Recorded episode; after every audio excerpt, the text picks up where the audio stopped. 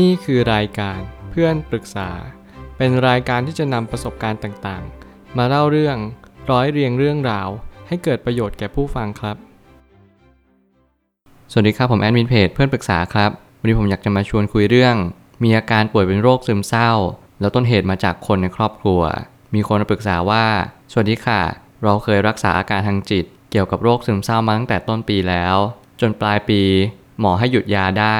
และคิดว่าอาการดีขึ้นค่ะ แต่พักหลังมานี้ เรารู้สึกไม่มีความสุขเลย มีความเครียดความกดดันตลอดเวลา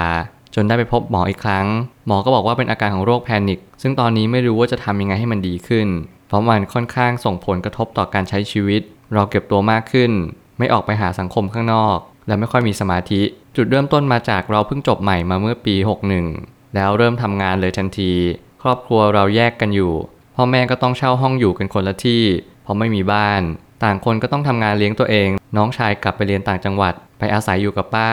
จนเราเริ่มเข้าทำงาน เริ่มมีเงินเดือนก็ส่งให้พ่อ แม่และป้า คนละ 500ถึง1,000 บาททุกเดือน และแยกเป็นเงินเก็บส่วนตัวเดือนละ 4,000 บาท ในหลาย ๆ เดือนทางบ้านก็จะมาหยิบยืมหรือขอเพิ่ม ซึ่งเราก็ไม่กล้าปฏิเสธ จนต้องนำเงินเก็บตัวเองออกมา เป็นแบบนี้อยู่ประมาณเกือบครึ่งปีค่ะ เราเป็นคนที่ชอบตั้งเป้าหมายในอนาคตมาก ๆ เราจะตั้งใจไว้ตลอด ว่าเดือนนี้ต้องมีเงินเก็บเท่านี้นะ เดือนหน้าต้องมีเท่านี้ สิ้นปีต้องมีทั้งหมดเท่านี้ เราวางแผนซื้อบ้าน ก็จะโดนแม่ขัดไว้ แต่พ่อก็สนับสนุน เพราะพ่อจะมาอยู่กับเราด้วย หลายๆอย่างในครอบครัวมักจะมีความเห็นของพ่อกับแม่ที่ไม่ตรงกัน แล้วเราก็จะเป็นคนกลางในทุกๆเรื่อง คอยคิดว่าจะทำยังไงให้โอเคกันทุกฝ่าย รวมไปถึงกับแฟน เรามีแฟนที่มีฐานะค่อนข้างดี แต่นิสัยออกจะเป็นคนพูดแรงๆ เขาไม่ค่อยโอเค กับเรื่องฐานะทางบ้านเราเท่าไหร่ เขาบอกว่าเขาเครียดที่เราไม่ได้รวย เวลาเราเจอปัญหาแล้วแก้ปัญหาอะไรไม่ได้สักอย่าง ถ้าไปปรึกษาแฟนเขาก็จะหงุดหงิด แล้วดูถูกว่าโง่ เรื่องแค่นี้ทำไมคิดไม่ได้ ทุกวันนี้เลยจมกับอารมณ์มากเลยค่ะ รู้สึกว่าตัวเราเองไม่เก่ง เราแย่เราโง่ เราจน เราไม่สามารถจัดการเรื่องในครอบครัวได้เลย เราไม่สามารถทำตามเป้าหมายที่จะเก็บเงินให้ได้ เราไม่สามารถทำให้คนรอบข้าง พึงพอใจในตัวเราได้เลยค่ะ เรื่องราวทั้งหมดนี้ผมเชื่อว่า จะเป็นเรื่องราวที่ย้ำเตือนเราทุกคนว่า ไม่ว่าอะไรจะเกิดขึ้นก็ตาม ครอบครัวคุณจะสนับสนุนคุณ หรือครอบครัวคุณอาจจะดึงคุณลง หรืออะไรก็แล้วแต่ สิ่งที่คุณต้องทำก็คือทำหน้าที่ของตัวเองให้ดีที่สุด วันนี้อะไรจะเกิดมันก็ต้องเกิด เมื่อคุณทำสิ่งที่ถูกต้องที่สุดแล้ว คุณก็ไม่ต้องกังวลว่าคุณจะทำอะไรให้มันดีขึ้นไปกว่านนี้อีก เพราะว่าคุณทำดีที่สุดแล้วจริงๆ แล้วเมื่อไหร่ก็ตามที่เรามีเป้าหมายในชีวิต คุณจงทำตามเป้าหมายนั้น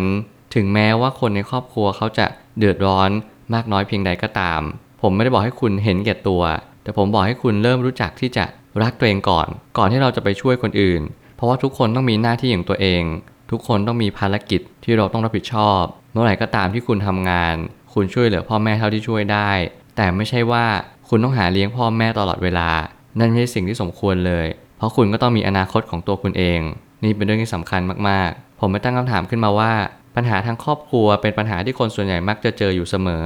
จึงเป็นเรื่องธรรมดาที่เราก็สามารถพบเจอได้เช่นกัน ความเป็นธรรมดานี่แหละที่ทำให้เรารู้สึกทุกข์กับมัน บางครั้งเราไม่เข้าใจ เรากลับตอบตัวเองไม่ได้ว่าทำไมครอบครัวเราถึงเป็นแบบนี้ทำไมครอบครัวเราถึงไม่เข้าใจสิ่งที่เราเป็น เขารู้หรือเปล่าว่าเราไม่ได้หาเงินได้เยอะขนาดนั้น เราเพิ่งเริ่มต้นทำงานทำไมเขาถึงขอเราเยอะแยะไปหมดเลย มีทั้งพ่อ แม่และป้า มันเหมือนกลายเป็นว่าเราเนี่ยต้องเป็นคนที่รับผิดชอบทุก ๆ คนไปโดยปริยาย ซึ่งจริงๆแล้วมันเป็นอาการของเดอะแบกมากกว่า คือเราพยายามแบกทุกคน แต่เราก็ไม่ไหว มีหนำซ้ำคุณเอาเงินเก็บของคุณมา ดีที่คุณยังไม่เป็นหนี้เป็นสิน สิ่งต่างๆ มากมาย คุณต้องบอกกับตัวเองก่อนเสมอว่า เราแบกทุกคนไหวหรือเปล่า ถ้าแบกทุกคนไม่ไหวก็ค่อยๆ วาง คุยกับเขาตรงๆว่าหนูไม่ไหวแล้วค่ะ หนูรู้สึกว่าสิ่งที่ทำไปเนี่ยมันทำให้หนูลำบากใจมากๆ หนูเป็นโรคซึมเศร้า เพราะว่าหนูต้องมาคิดมากและกังวลแทนทุกๆ คน ว่าทุกๆ คนจะอยู่ไหวหรือเปล่า จะอยู่รอดไปได้ไหม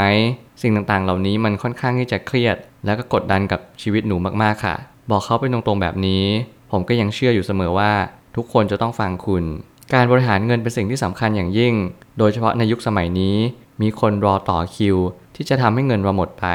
ไม่ว่าจะเป็นหนี้สิน และคนที่รอคอยเงินเราอยู่ บางครั้งผมคิดว่าความกระตันยูเนี่ยก็คือการที่เราช่วยเหลือพ่อแม่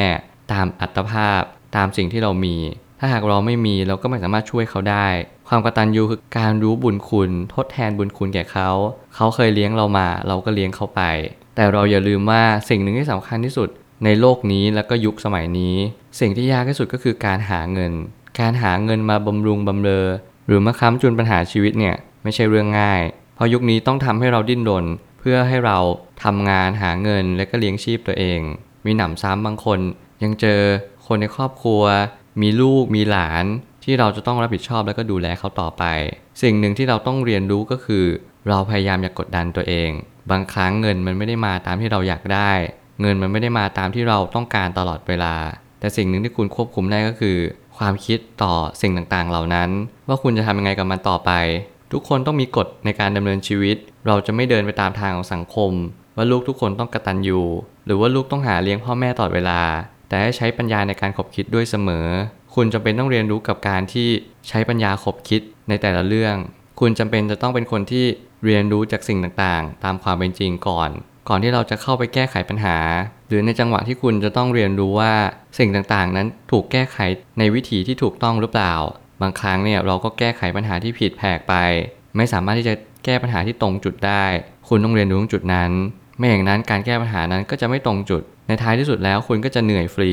เหนื่อยเปล่า เพราะว่าสิ่งนั้นไม่ถูกแก้ไขอย่างแท้จริง หากเราไม่มีเงินที่พอจะช่วยเหลือได้ ก็จำเป็นต้องเจรจากับคนในครอบครัว ตกลงในเรื่องค่าใช้จ่ายว่าใครจะเป็นคนรับผิดชอบตรงนี้ ความฝันของทุกคนย่อมมีอยู่แล้วเป็นธรรมดา เมื่อไหร่ก็ตามที่เราเข้าใจตรงจุดนี้ อย่างท่องแท้เราจะรู้ว่า เราจงทำตัวเองให้ดีก่อน ก่อนที่เราจะทำให้คนอื่นดี เราจงช่วยเหลือตัวเองก่อน ก่อนที่เราจะไปช่วยเหลือคนอื่น นี่มันคือหลักสามัญมากๆ เหมือนเรากำลังจะไปช่วยคนจมน้ำเราต้องถามตัวเองก่อนว่า เราว่ายน้ำเป็นหรือเปล่า ถ้าเกิดเราว่ายน้ำไม่เป็น เราก็ไม่สามารถช่วยใครได้จริง ๆ เพราะว่าเราก็จะจมน้ำไปกับเขาด้วย สุดท้ายแล้วเราก็จะจมน้ำไปทั้งคู่เลย สิ่งหนึ่งที่สำคัญที่สุดคุณต้องรู้ว่าคุณสามารถทำอะไรได้ วันนี้คุณช่วยคนไม่ได้ ไม่เป็นไร ให้คนอื่นที่เขาพอช่วยได้ ช่วยตรงนี้ก่อน คุณไม่จำเป็นต้องรีบไปช่วยคนอื่น ในวันที่คุณไม่มีแรง หรือว่าคุณไม่มีกำลังใจกำลังกายที่เพียงพอ หน้าที่คุณคือโฟกัสกับตัวเอง มุ่งมั่นในสิ่งที่ดีเป็นลูกที่กระตันอยู่มีเป้าหมายชัดเจนว่า ฉันอยากจะมีเงินที่มั่นคงพอสมควร แล้วฉันก็ใช้เงินนี้แหละ ช่วยพ่อช่วยแม่และก็ป้าต่อไป สุดท้ายนี้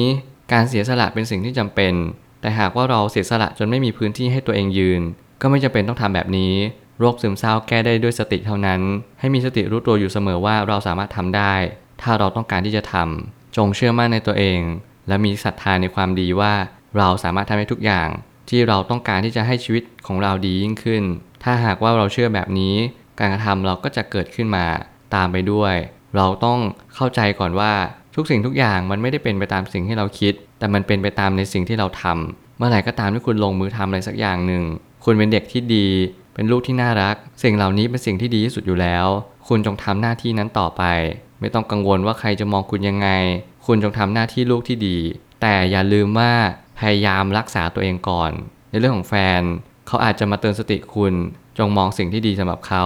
ถ้าอะไรไม่ดีแล้วมองข้ามไปได้ ก็มองข้ามไปก่อน เพราะคุณจะเป็นต้องการกำลังใจในช่วงนี้มากๆ และสิ่งที่สำคัญที่สุด อย่าลืมที่จะกลับหันมารักตัวเอง คนเราต้องรักตัวเองก่อน ถ้าเกิดเราไม่รักตัวเอง ก็จะไม่มีใครรักเราอย่างแท้จริง ผมเชื่อว่าทุกปัญหาย่อมมีทางออกเสมอ ขอบคุณครับ รวมถึงคุณสามารถแชร์ประสบการณ์ ผ่านทาง Facebook Twitter และ YouTube และอย่าลืมติด Hashtag เพื่อนปรึกษาหรือ f r ร e n d t a l k ด้วยนะครับ